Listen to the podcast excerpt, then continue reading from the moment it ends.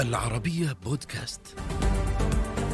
أنا خالد مدخلي، أقدم لكم حلقة جديدة من برنامج سؤال مباشر.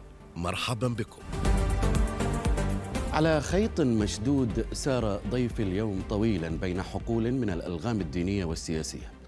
ارتبطت مسيرته بجيل من الدعاة التلفزيونيين الذين كسروا القالب التقليدي لرجل الدين.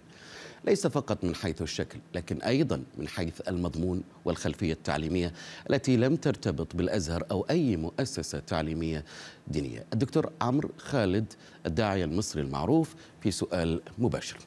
دكتور عمرو أهلا وسهلا. أهلا وسهلا بك أخ خالد شرف ليا أهلا وسهلا. خليني أبدأ معك دكتور عمرو من الدعوات المستمرة. يعني على مدى السنوات الماضية كان هناك دعوات ما زالت حتى الآن على كل المستويات الرسمية والشعبية. بتجديد الخطاب الديني انت رأيك في الموضوع اليوم إيه بالنسبة لتجديد الخطاب الديني شوف أخ خالد المفروض إن دور الدين في الحياة إن هو بيجاوب على أسئلة العصر ويلبي احتياجات المجتمع. آه كل عصر له أسئلة. وكل مجتمع له احتياجات كل وطن له احتياجات. م. الوطن احتياجاته التنمية دور الخطاب الديني إن هو يساهم في تطوير التنمية. الوطن عنده احتياجات اقتصادية دور الخطاب الديني أن يشجع للدعم والعطاء. الخطاء الوطن أو المجتمع بيواجه مشكلة التطرف دور الخطاب الديني إنه يساهم في حل المشكلة. الحياة بتمشي بشكل متسارع جدا بالذات في المئة سنة الأخيرة. لكن استجابة أهل الفكر الديني لم تكن بنفس السرعة وبالتالي حصلت فجوة. أنا بدعي أنها ممكن تكون فجوة تمثل سبعين سنة ما بين سرعة حركة الحياة وما بين تلبية الفكر الديني. الدين متطور. الدين الأصل في الدين أنه يلبي كل عصر يزيد في الخلق ما يشاء. يقلب الله الليل والنهار. الدين غني. الدين ثري. مشكلة في العقل. ال الذي يستخرج من النصوص ما يوفي احتياجات العصر. م. فهناك اذا احتياج كبير للتجديد. التجديد بيرفضه البعض مع إن النبي صلى الله عليه وسلم هو اللي قال يبعث الله من يجدد لهذه الأمة أمر دينها. اذا التجديد فكرة لفت نظر لفت النبي نظرنا إليها. فهل رفض التجديد هيكون هو متدين أكتر من النبي لكن هناك ثوابت ما حدش يقدر يقرب من الثوابت والنصوص القطعية. والنصوص القطعية في فهمنا لمراد رب العالمين أنها هي الثابتة عبر الزمان والمكان لكن المتغير كبير وهناك مساحات واسعة جوه القرآن للاجتهاد وللتطور جيد. ومواكبة العصر. هم الدعاء فاذا هناك أحتياج مشكلة في الدعاء ولا في المؤسسة الدي... المؤسسات الدينية الموجودة في المجتمعات العربية والإسلامية؟ مشكلة الفكر الديني مشكلة الفكر الديني إحنا خلينا نكون واقعيين يا أخي خالد إحنا كلنا في العالم العربي آه نعاني من مشكلة في الإبداع والتطوير في مجالات كثيرة مش في الفكر الديني بس عشان ما نظلمش مؤسسة. أو ما نظلمش نفسنا أو ما نظلمش جهة. آه تطوير الخطاب الديني محتاج آه رؤية إعلامية محتاج رؤية درامية محتاج رؤية من المؤسسات الدينية.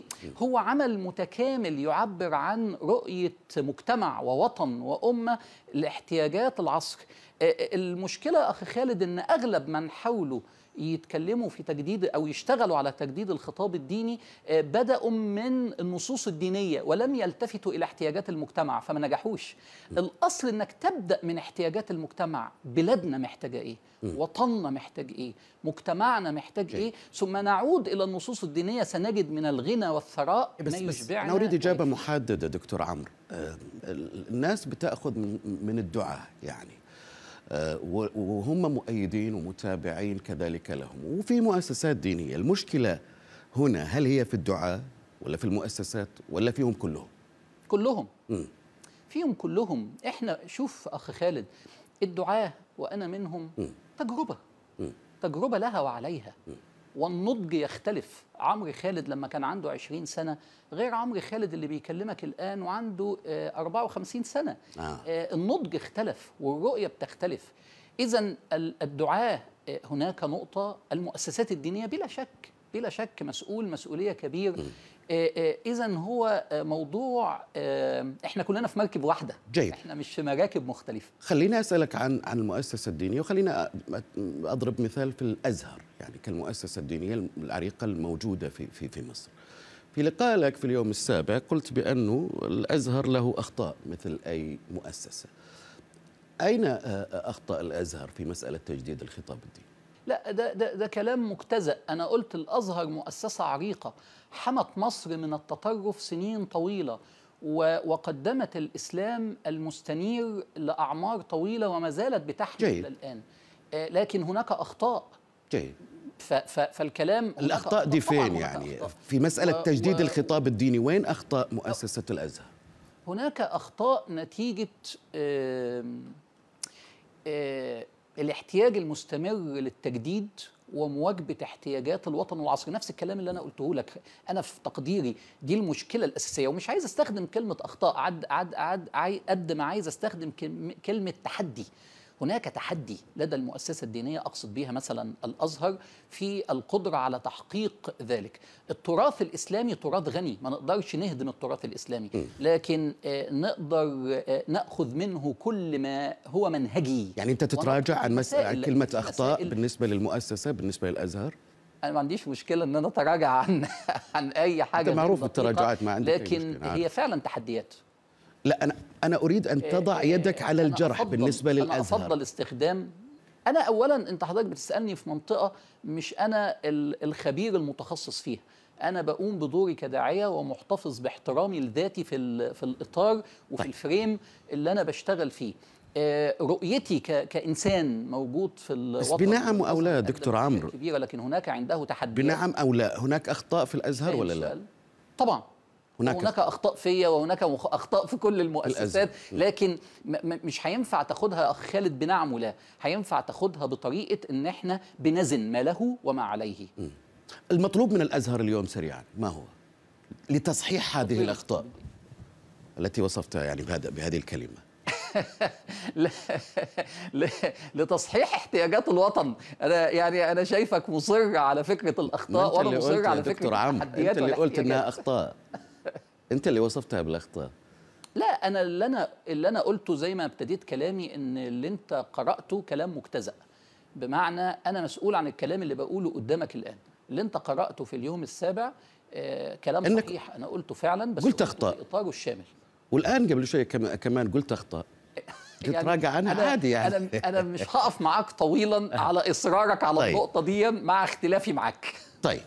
يعني على كل الأحوال آه، المؤسسة مؤسسة الأزهر لديها الكثير لتبذله ربما أخطأت في ناحية معينة هذا ما يمكن أن تقوله. خليني أرجع معك. خلي بالك يا أخي خالد خلي فضل. بالك. أخي خالد خلي بالك مصر بدون الأزهر آه، كانت تفقد الكثير عالميا ومحليا وإقليميا. الأزهر حمى مصر داخليا وقدم صورة عالمية جيدة. تاني لكن طبعا هناك تحديات وهناك أخطاء بحكم أي مؤسسة في الحياة. خليني أرجع معك لا يوجد أبيض وأسود. نعم. في ما فيش أبيض وأسود يعني ممكن يكون في رمادي. خليني أسألك عن أحداث الربيع أو أرجع معك لاحداث الربيع العربي اللي قلبت وجه المنطقة آه، دكتور آه، عمرو. شاركت آه، في مظاهرات ميدان التحرير في تلك الفترة. كنت أحد المحرضين على ثورة ضد الرئيس الراحل حسني مبارك. بعد مرور عشر سنوات اليوم كيف تصف هذه التجربة لعمر خالد؟ والثورة أيضا.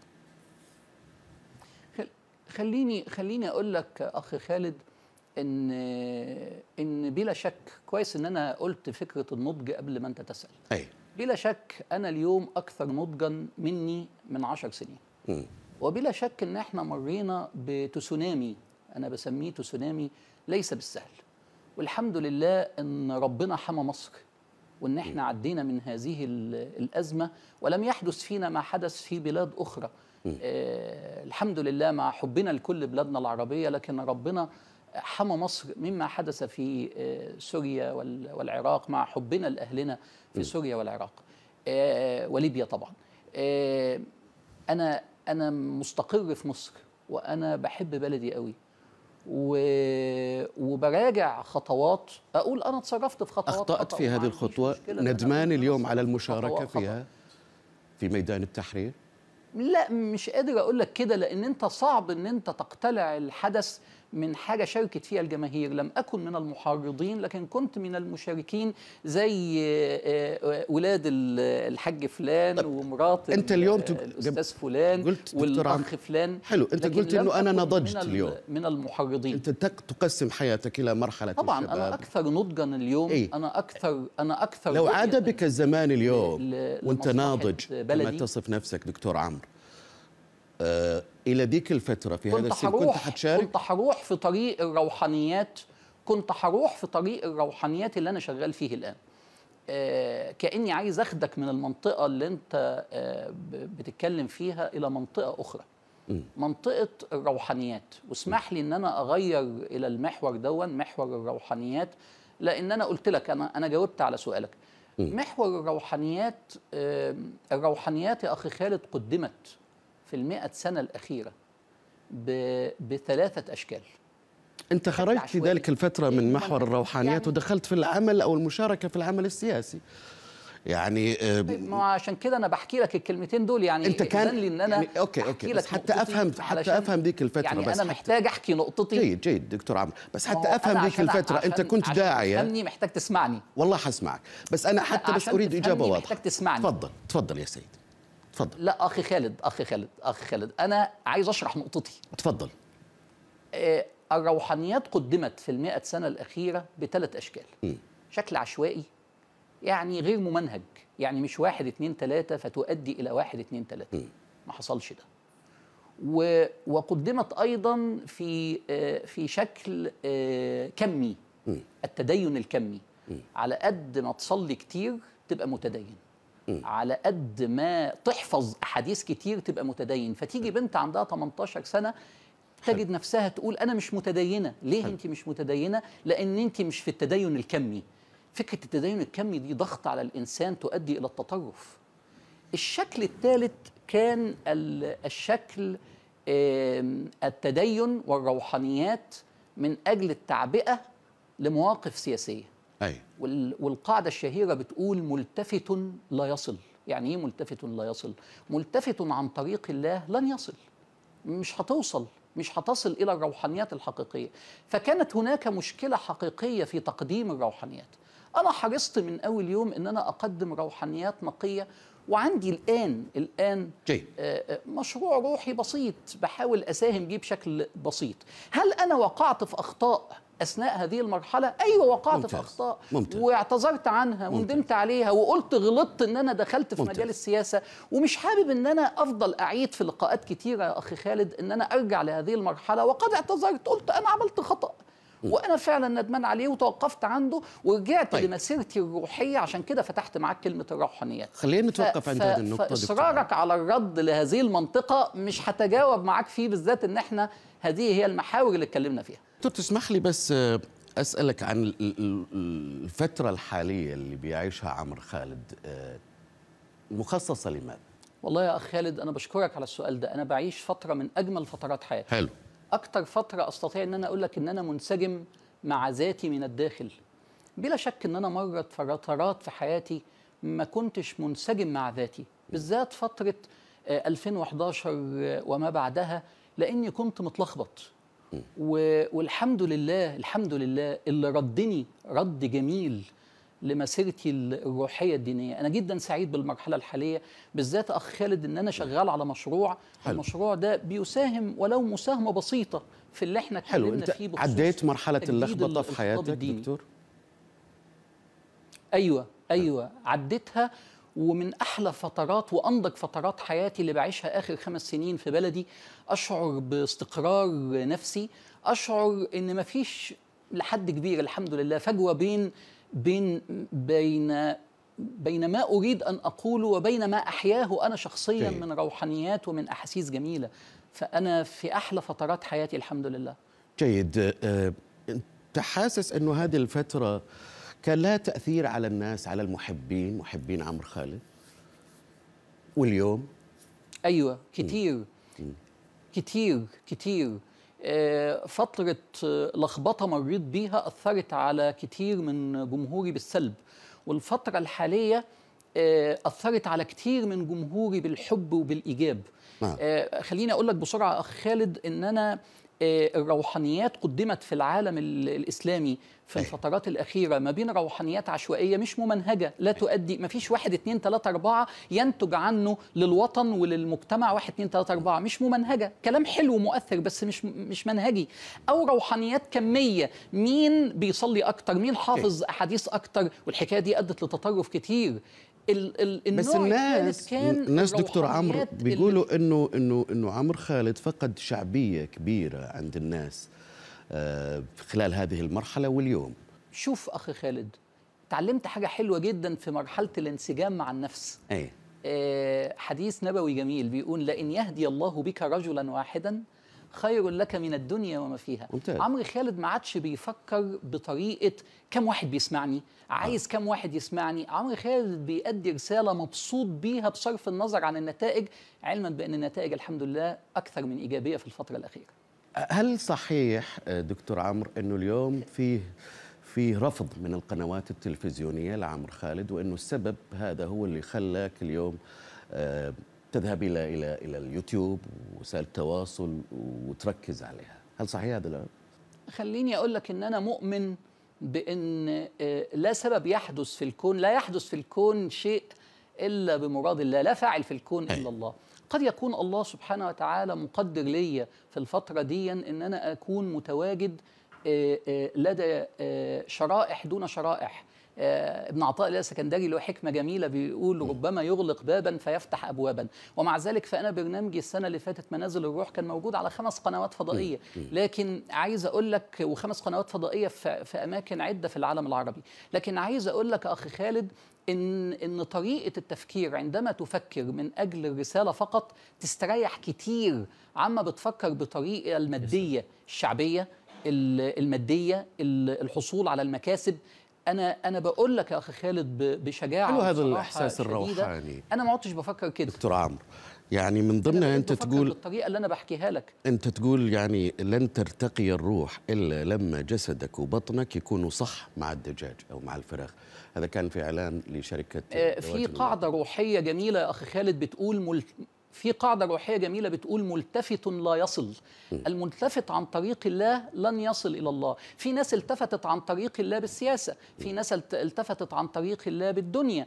ملتفت لا يصل. أنت عايز تروح لربنا روح لربنا لربنا. ولا تستخدم إيش علاقته هذا في الدجاج أجل يعني؟ الوصول إلى الله. دي دي إيش علاقته في الدجاج؟ أنت في الإعلان بتقول إنه على أنا بعتبر إن دي أنا أنا بعتبر إن دي نوع من ال من ال يعني من عدم التقدير إنك بتقول لي حاجة زي كده لأنها حاجة أنت اللي كلها قلت هذا الكلام يا. دكتور عمرو أنت آه، قلت هذا الكلام. في الاعلان التجاري في إعلان تجاري معروف يعني يعني تاني أنت رجعتني للقضايا الشخصية مش قضايا شخصية مش هذا لها. علاقة بالروحانيات كمان يا دكتور بدون بدون كداعية؟ بدون ما ادخل في حاجة بدون ما ادخل في حاجة فهمت خطأ خليني أقول لك يا أخي خالد طب صحح لي صحح لي صحح لي الفهم مش الخاطئ ع... مش عايز حاجة من حد مش عايز حاجة من حد لكن لكن كون إن يكون في إعلان عشان أستطيع إن أنا أصرف على الشغل اللي أنا بعمله ولا أرتزق منه لازم أعمل لازم كنت أقدر أستطيع عشان أصرف. كون إن حصل خطأ وارد إن يحصل خطأ. بس وين الخطأ هنا يا دكتور ما بس وين الخطأ؟ أنت. كمان تت- كداعي وكمسألة روحانية. الخطأ- أنت تقول الخطأ ستجعل في صلاة التراويح. وقيام الليل أحلى. الخطأ.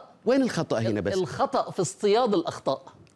الخطأ في اصطياد بس فسر لي الخطأ في هذا اصطياد يعني. الاخطاء لكن خليني أقول لك يا أخي خالد أخي خالد أخي خالد خليني أقول لك يعني لو واحد أكل مثلا لحمة أو أو سمك أو واحد ما تعشى. ونام جوعان أو كان زاهد هذا بتأثر علاقته مع الله؟ خليني خليني أقول لك يا خالد. أخي خالد أخي خالد ما تودينيش في مناطق مش مفيد إن أنت تكلمني فيها. أنا بكلمك في فكر وأنت بتكلمني في إعلان. لما تكلمني في إعلان هقول لك الإعلان اتفهم غلط واتحط غلط وكان فيه غلط ويا سيدي أنا غلطت. والحكاية دي حصلت من خمس سنين يا أخي خالد وأنت جاي تفتحها معايا. لكن أنا جاي أكلمك في فكر. أنا عندي مشروع روحي جميل. أنا شايف إن هو مفيد لبلادنا ومحدش عايز يسمعه. أنا هقوله على قدي على قد إمكانياتي. المشروع بيقول أن الإحسان الإحسان معنى عميق في الدين الإسلامي. والإحسان لم يأخذ حقه في المئة سنة الأخيرة وجنب. والإحسان هو الطريق اللي يحقق هذا التجديد لأن الإحسان قايم على فكرة أن تعبد الله كأنك تراه يعني إحساس عميق بربنا قايم على الجمال والذوق مش على الكم. فيؤدي أنك تحسن في كل حياتك. فتحسن في الأخلاق عشان كده اسمها حسن الخلق وتحسن في الحياة يعني إتقان وإبداع. تخيل لو اتربى جيل من ولادنا ومن الأجيال ما رأيك في الدعاء المتهمين الإنسان بالمتاجرة وماذا يمكن أن؟ يكون؟ حاجة وحشة جدا حاجة وحشة. بس أنا مش من هؤلاء يا أخي خالد أنا راجل محترم. أنا ما قلتش إنك مش من أنا راجل محترم يعني. وبأدي رسالة محترمة. لا ما أنا ب... ما أنا بكمل كلامي. آه. عشان كده بقول لك أنا ماشي في رسالة مش فارق معايا يسمعني قد إيه. أنا بحب اللي أنا بعمله ومؤمن باللي أنا بعمله ومش عايز من حد حاجة. ومش عايز من حد فلوس. عشان كده حتى فصلت. فصلت رسالتي الدعوية عن أكل عيشي. أنا بقيت بشتغل في أكل عيش لأن أنا أصلا جاي من خلفية بيزنس أنا وعيلتي. فبشتغل في دي عشان آكل عيش. وسبت رسالتي فقط لرسالتي. والله شاهد إن أنا بصرف عليها من جيبي ومن قوت ولادي وأنا مبسوط سعيد علشان أنا عايز أقدم حاجة حلوة مصر عليها.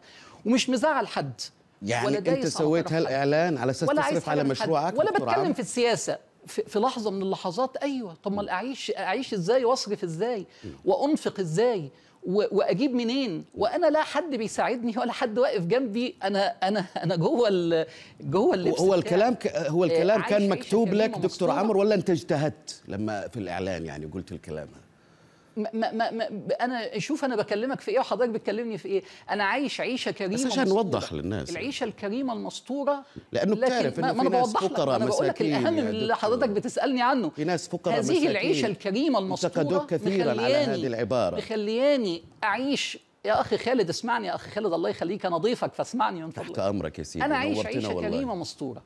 و- والله يبارك لك. ألف شكر ألف شكر. وأنا كل هدفي الاستمرار في رسالة أنا بدعي انها حلوة ومش مزعلة حد بالعكس أنا بدعي انها بتبني لأن فكرة الإحسان ببعده الروحي وببعده الأخلاقي وببعده الإنتاجي حاجة حلوة لبلادنا محدش عايز يسمعها أنا يا أنا مش. عايز حاجة وحكاية أنا مش عايز حاجة مريحاني جدا يا الله أخي. إليك يا دكتور لا أنا لا أنا زعلان من حد ولا عايز ازعل حد إن شاء الله ما حد يزعل منك ولا يعني أنا تزعل أي حد من يا. انسجامي من انسجامي مع نفسي يا أخي خالد من انسجامي مع نفسي إن أنا ازددت بساطة إن أنا ازددت تاملا إن أنا ازددت روحانية. أخ خالد خليني أقول لك إن أنا حصل خمس مصايب في حياتي في أسبوع واحد. ابني. الكبير علي اتعرض لحادثة سيارة آه، كانت حياة أو موت. الكلام ده من خمس سنين مع مع بداية تجربتي الروحية. اتنين ابني عمر تأثر باللي حصل لعلي فقدت جزء كبير من فلوسي. كل ده في أسبوع واحد كان قبل رمضان. اتعرضت للحملة اللي انت قلت عليها وأنا بسميها حملة لأن أنا اتاذيت فيها كتير وهي اتفهمت غلط. الحاجة الأخيرة آه، آه، عشت أيام من الألم والدموع. الحكاية دي هي اللي حولت جوايا هذه الطاقة الروحية. أنا سافرت وقعدت في, في مكان صحراوي لمدة 40 يوم حالة من الذكر والتعبد. طلعت عمرو خالد جديد أرجوك إنك تدرك. إن اللي أنت بتكلمه مش هو اللي كان موجود في ممكن تعمل إعلان جديد؟ هذا إنسان جديد. دكتور عمرو سريعا و- يعني. عادي يعني. ممكن إيه يا فندم؟ تعمل إعلان لا جديد. ما أعملش إعلان. لا ابدا خلاص؟ لا سترفض كل الإعلانات؟ لا طبعا طبعا لا لا. طبعا كان في خطأ. طبعا كان في حلو. طبعا كان في حلو. أشكرك شكر جزيل و أشكرك جدا أشكرك جدا. كل الدعوات والأمنيات لك بالتوفيق في مسيرتك آه، الداعية المصري الدكتور عمرو خالد كان معنا في سؤال مباشر من القاهرة. إلى اللقاء.